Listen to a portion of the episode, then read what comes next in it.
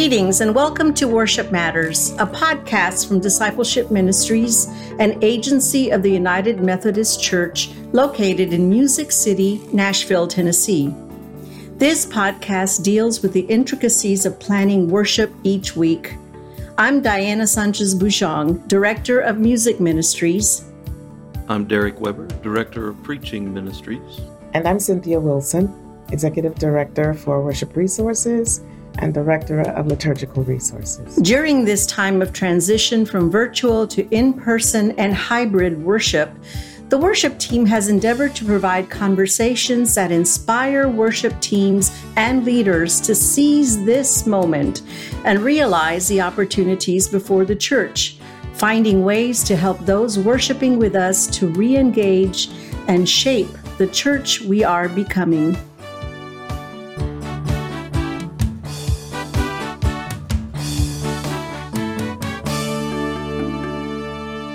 Today, we're going to talk about the season of Lent with Reverend Dr. Nelson Cowan, whose article in Ministry Matters called Lent, the Original Quarantine, was recently published.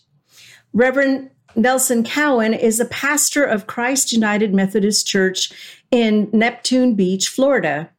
Dr. Cowan earned his PhD in liturgical studies from Boston University, and he teaches worship and church history at Drew University, Wesley Theological Seminary, and for the course of study program at Emory University. Having served as a contemporary worship leader for many years, he was a member of the CCLI Top 100 vetting team from 2015 to 2018 the United Methodist Church's Hymnal Revision Committee, and served as a project manager for the CCLI Top 100 and Beyond project. And it's been a pleasure to work with you, Nelson. And um, goodness, you're just all over the place. And so, yeah. I, are you ever home? We wonder. So, welcome, Nelson. We're glad that you're here and you're able to join us today to talk about Lent. First of all, tell us how you're doing and what's going on with you. Well, thanks for having me. I am, uh, in fact, not at home today. I'm in my church office because even though it's my off day, I know the Sabbath people are going to come after me. Um, but I'm in my church office today because I had to meet the people here who are doing an AV installation. So here we are. But hey, at least it is sunny outside. It's Florida. I'm in um, I'm in my first year of this uh, most recent church appointment at Christ UMC Neptune Beach, and which is awesome for me because this is a uh, Neptune Beach is in the Jacksonville, Florida mm. metro area, and so that's where I'm from originally. Uh, so it's kind of nice to be home. We've got friends and family Good. here. Um, I'm enjoying dad life right now. I've got a daughter who's uh, almost a year and a half old. She's 17 months. Wow. Um, yeah, yeah. She keeps growing up. It's a whole thing. and uh, and so I'm teaching a few classes right now, um, which is fun. I love doing this, you know. And so they're they're all mm-hmm. online. So it's just it's fun and um, but you know the what I've got to bring with me today is the fact that I'm I'm a little mad at Cynthia right now. Don't so, do that. Cynthia, Don't do that. I'm like, I, I got to call you out real quick, Cynthia, because yesterday here I was minding my own business, and I stumble across this video oh. on you know Africana Heritage Month with Discipleship Ministries, oh. and I find myself weeping on my couch in the middle of uh, sermon writing as I listen to you lead us and give me Jesus. Oh. And so, you know. She makes us all cry. I know. And then I showed it to my wife later, and then she was weeping on the couch later. Oh. So, you know. Such a blessing. It was a blessing. Thank you. Yeah. Thank you, Nelson. Good, good of you to share that weeping experience, Nelson. Thank you for that. And yet, in the midst of all of that, you still had time to write this fascinating article uh, called Lent, the Original Quarantine. I, I have to confess to say, I misread the first sentence and thought you were going to talk about pandemicide. And I oh, thought gosh. it was about about how it was killing us or something like that, and, and we are going to focus on that a little bit. But no, you would you started the article by, by talking about pandemic tide. Yeah. and then you developed it from that. Tell us a little bit about the genesis of this. Where did the thinking come from? What what brought this on? Why did you present this article to us? Yeah, well, a couple things on a more boring uh, scale. I was invited to write this article. Um, so that's that's the boring part. But the fun part of being asked to write an article is the figuring out what kind of angle you're going to bring to this. And so, you know, I've been serving as a pastor these past uh, six or seven years as a as a lead pastor, and um, you know, so half of my pastoral ministry has been almost half my pastoral ministry has been in this pandemic, and you know, mm. throughout throughout this pandemic, I've heard you know in a lot of my course of study from a lot of my course of study students and some of my MDiv students who are in pastoring situations, a lot of them have reflected on this idea of this whole pandemic just seeming and feeling like an extended Lent. Um, mm-hmm. You know, it's just th- this constant state of being in this liminal space and this constant state of of being in this time of testing and trial. And so, yeah. um, you know, that was just something I've just heard over and over again. And um, yeah, it's just been vocalized so many times. And at the same time, I also was thinking about you know, especially during this pandemic, I don't know if it's exacerbated this or not, but you know, we have this obsession in, in particularly U.S. American society, but I'm sure it, it's reflected elsewhere. Um, this obsession with certainty. Hmm. You know, you know, I think about you know when how mad people get you know perhaps it's hmm. justified mm-hmm. but how mad people get when you know for instance covid guidance might change you know when we were enjoying certain freedoms and then we have to re-up on on masking and distancing and all the um, important precautions that we take and that that gets a lot of folks upset because what was once certain is no longer mm-hmm.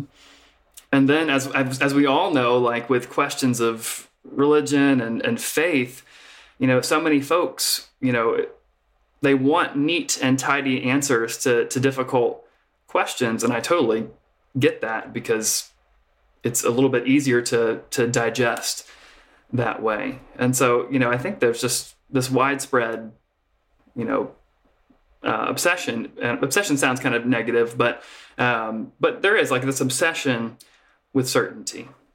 Yeah. And yet, your article talked about there wasn't certainty.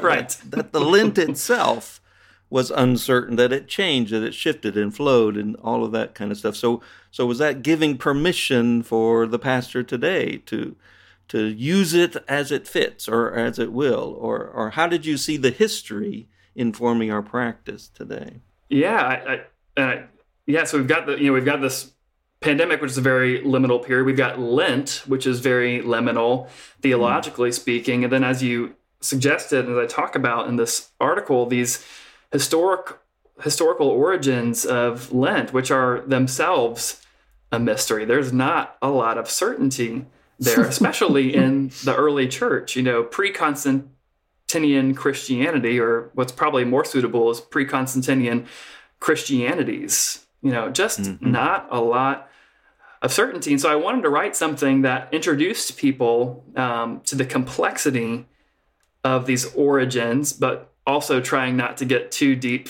into the weeds, if you will, uh, mm-hmm. but introducing folks to the, to that complexity uh, because you know so often we hear you know Lent was a season of baptismal preparation for Easter, a time for teaching and fasting and praying. That's kind of that what we get often, and it's not wrong. It's just a, a later understanding. Mm-hmm. And it's not the whole story. There's, there's right, right. Dimensions and layers and, and development yeah. and all that. That was. That was I love. I love how you laid out the etymology of the word Lent, but also brought in the whole um, all the layers about cuarenta, quarantine. Uh, you know, in Spanish, um, it's the Lenten season is called Cuaresma. And I always thought that was really a, a great way to um, speak of the Lenten season because of the 40 days. And, and as you put out in the article, we don't really know what those 40 days, how it originated. We speculate that it could be about Jesus's time in the wilderness, or it could be this preparation time for baptism, all that kind of stuff. But that you know, it always took me by not surprise, but um, I was like, hmm. In Spanish, it's cuaresma. It means for. It's around the word forty, not necessarily about Lent. So, can you talk a little bit more about that? Yeah, well, I mean, the Romance languages get it so much better uh, than than English because, you know, as you mentioned, like it's you know they're rooted in Latin, and Latin for Lent is quadragesima, and um, you know it's it's the forty you know, that's what it is. Mm-hmm. It signifies a passage of time.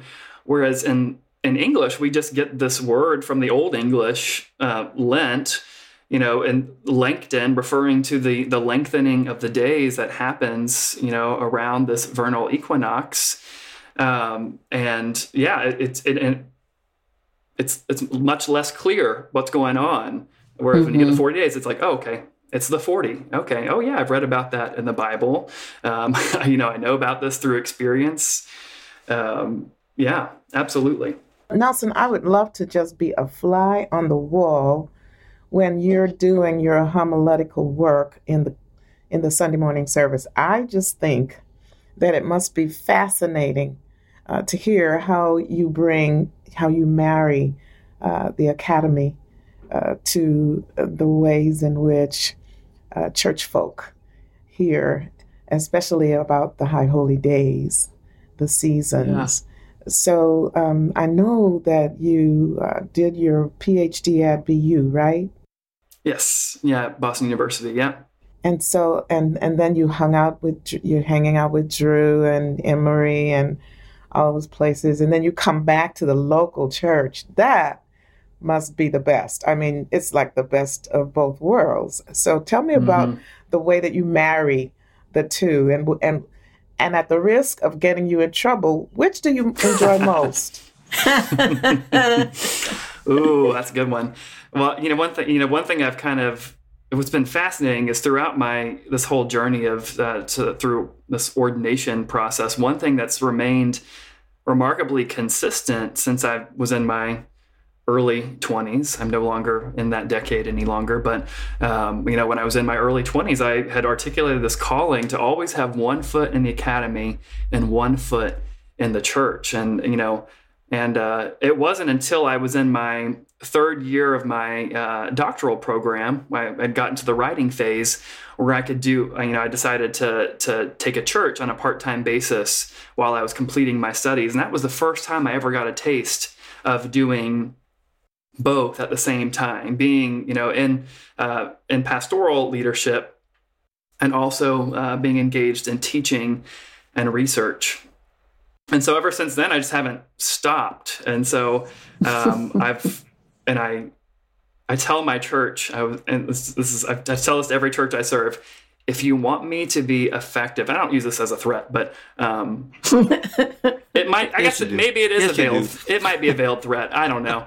Um, if you want me to be effective in my pastoral leadership, you've got to give me some outlets for this kind of nerdy academic part of me, because otherwise, I'm just going to spew it out from the pulpit every single week, and the church will die in three months. Um, or be the smartest church in, in uh, the right. conference. Right. right. Well, I think I've got the smartest liturgists in the conference. We just went through a, we did a, our, we have a phenomenal team of liturgists at my church. And the way we do it is, you know, we just have a, each person signs up for a month of the year. And so we've got 12 different liturgists throughout the year and they attend the annual liturgist training. And so I got, you know, I did the whole I didn't do the whole thing. I, you know, I shared responsibility.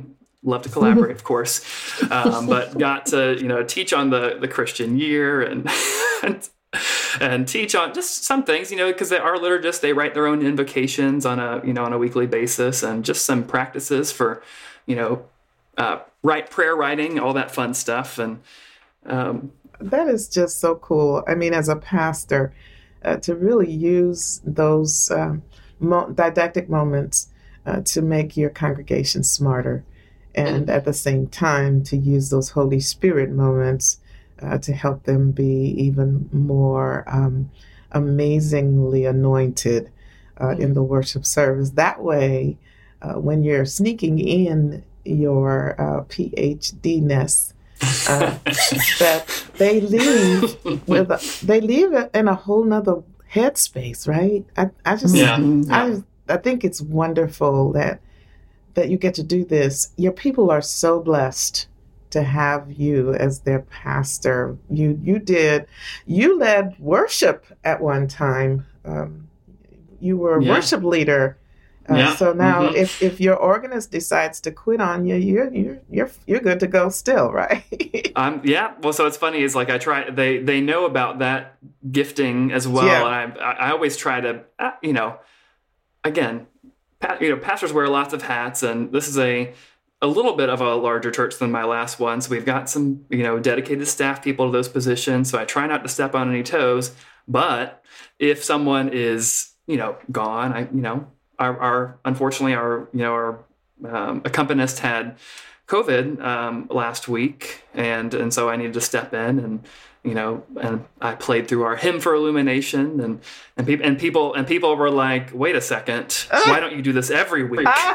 oh my god! you can't give it all away at the beginning, know, right? right? You got to sprinkle it out as you go. So yeah, keep them guessing of, of the right. gifts that you have. Well, so so Nelson, you know, do you have suggestions for worship planners who don't feel like they have the bandwidth to be creative?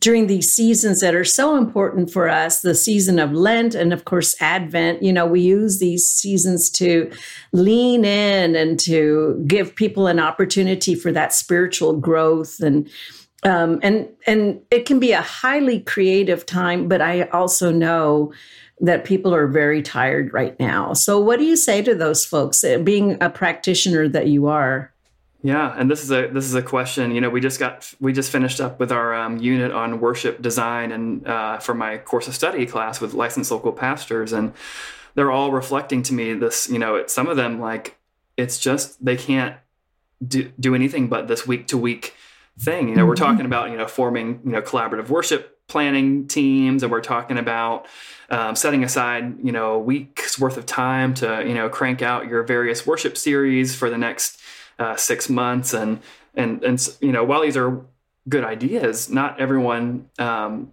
either has the time or knows how to, at least the boundaries of their position, especially if they're part time, to set aside the time to do this. And so, mm. long story long, there isn't a lot of bandwidth right now, and at the same time, there's this immense pressure.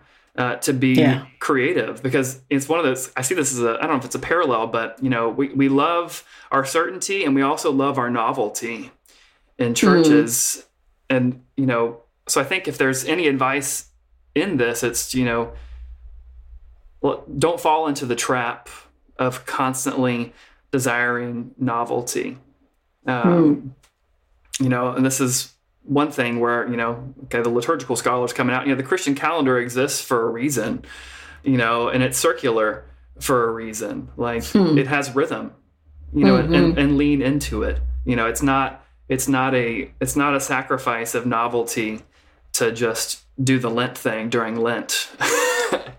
you know, mm-hmm, mm-hmm. Um, yeah. But for those who do have time to set aside time, well, set aside time. You know, plan, plan, and plan and plan, and use the resources. Not everything has to be um, a completely new resource. You know, you guys are doing great work at Discipleship Ministries. Um, I, I, love the I love the series that you all provided. We just did the um, Advent and Christmas one actually, mm-hmm. most recently. Great. The genius of the Reverend Doctor Derek Weber, of course. well, it's a shared genius, but but sometimes sometimes that innovation comes in in the passion for the familiar as well. And it's and so that's where that comes in. It's we have done this before but let's let's do it as if we hadn't. You know let's let's do it as if it was new because it is new. Every time we gather we're a new congregation. We're we're at a new place. We have new needs and new hopes and new dreams and let's embrace this moment Uh, Yeah, and that's absolutely. that's what I loved about uh, your article. To to come to that before we conclude, to to say that there's a history that says newness is our is our brand. That's who we are. That's what we do. We embrace the moment. We seize the opportunities, and we and we do lean into them. We we live out what's in front of us. And so so don't bemoan what we can't do because we don't have time or energy or space. But embrace what you can do and do it with your whole heart. I- I Absolutely. think that's your call. You concluded your article with a blessing, and, and, and those words I think were powerful and, and moving. And so so what what were those words, and, and and who were you speaking them to, and what do you want to have happen from that blessing? I guess. Yeah, um, yeah. I, I was again because these these origins of Lent are so uh, there. There are so many of them. There are so many different origin stories, and again because we have this impulse in society to have such certitude. Uh, the blessing was that at the end for folks who it was just a, an invitation and a um, allowing folks to kind of surrender that sense of cer- of certainty. And so I write. Um, I'm pulling it up now, I write that in an age where certitude is lauded, Lent invites us into a season of unknowing, fasting, praying, confessing, and pardoning, journeying alongside Jesus. And um, Derek, you asked who's this for? Yeah, it's for me, and it's for any anybody else who could who's just feeling like they are uh, walking on some unsteady ground in a in a very unsteady season, and then um, to to receive these words. May the God who in Christ Jesus took on flesh and walked these unsteady 40 days go with you, guide you, and sustain you. Amen. Amen. Amen. Oh, how beautiful. Mhm. My goodness. Thank you so much for um, the scholarship as well as um uh, the amazing um, spirit of God uh, that really marry and dance uh, in your article. Um, we just absolutely loved sharing it, and we're so glad that you took the time to come and talk to us today. Thank you for having me. Yeah, and then time you get bored uh, because you have very little to do, we'll have you come back Right. again Yeah. and talk to us again. Um, but in the great. meantime, we want to thank you along with our audience today. Uh, I don't know if uh, you told us how people might be in touch with you post this conversation, but if you want to give a website or uh, Sure. Yeah, you can. I mean, you can. Facebook is a really easy way to connect with me. I'm very bad on Twitter, so don't connect with me on Twitter. Um, but you can connect me with me on Facebook.com slash Nelson Cowan. Uh, or you can uh, check, read a little bit more on my website, uh, which is www.nelsoncowan.com. Pretty simple, right? and and we um, we've posted uh, the article. Is that right? We'll have a Yes. link to the article. The link yeah. to the article is on our website. You do not want to miss uh, experiencing this reading. It's fascinating, and it really will be a marvelous the, the fodder that you need uh, to get ready for this uh, this wonderful meditative season uh, that will lead us into the Easter season, believing God that we will all rise again. Amen. Amen. Amen. We hope that this has been a helpful conversation to you, our listeners. Remember that you can find more information at our website, which is umcdiscipleship.org. We want you to tell us what you think. So send us an email. Uh, tell us what was really helpful to you in today's conversation. Um, and until next time, we will be praying for you. And We will be praying for your congregations. May God continue to bless your worship ministry as you make disciples for the transformation of the world. This podcast has been a production of Discipleship Ministries, an agency of the United Methodist Church. Visit all our podcasts at podcasts.umcdiscipleship.org.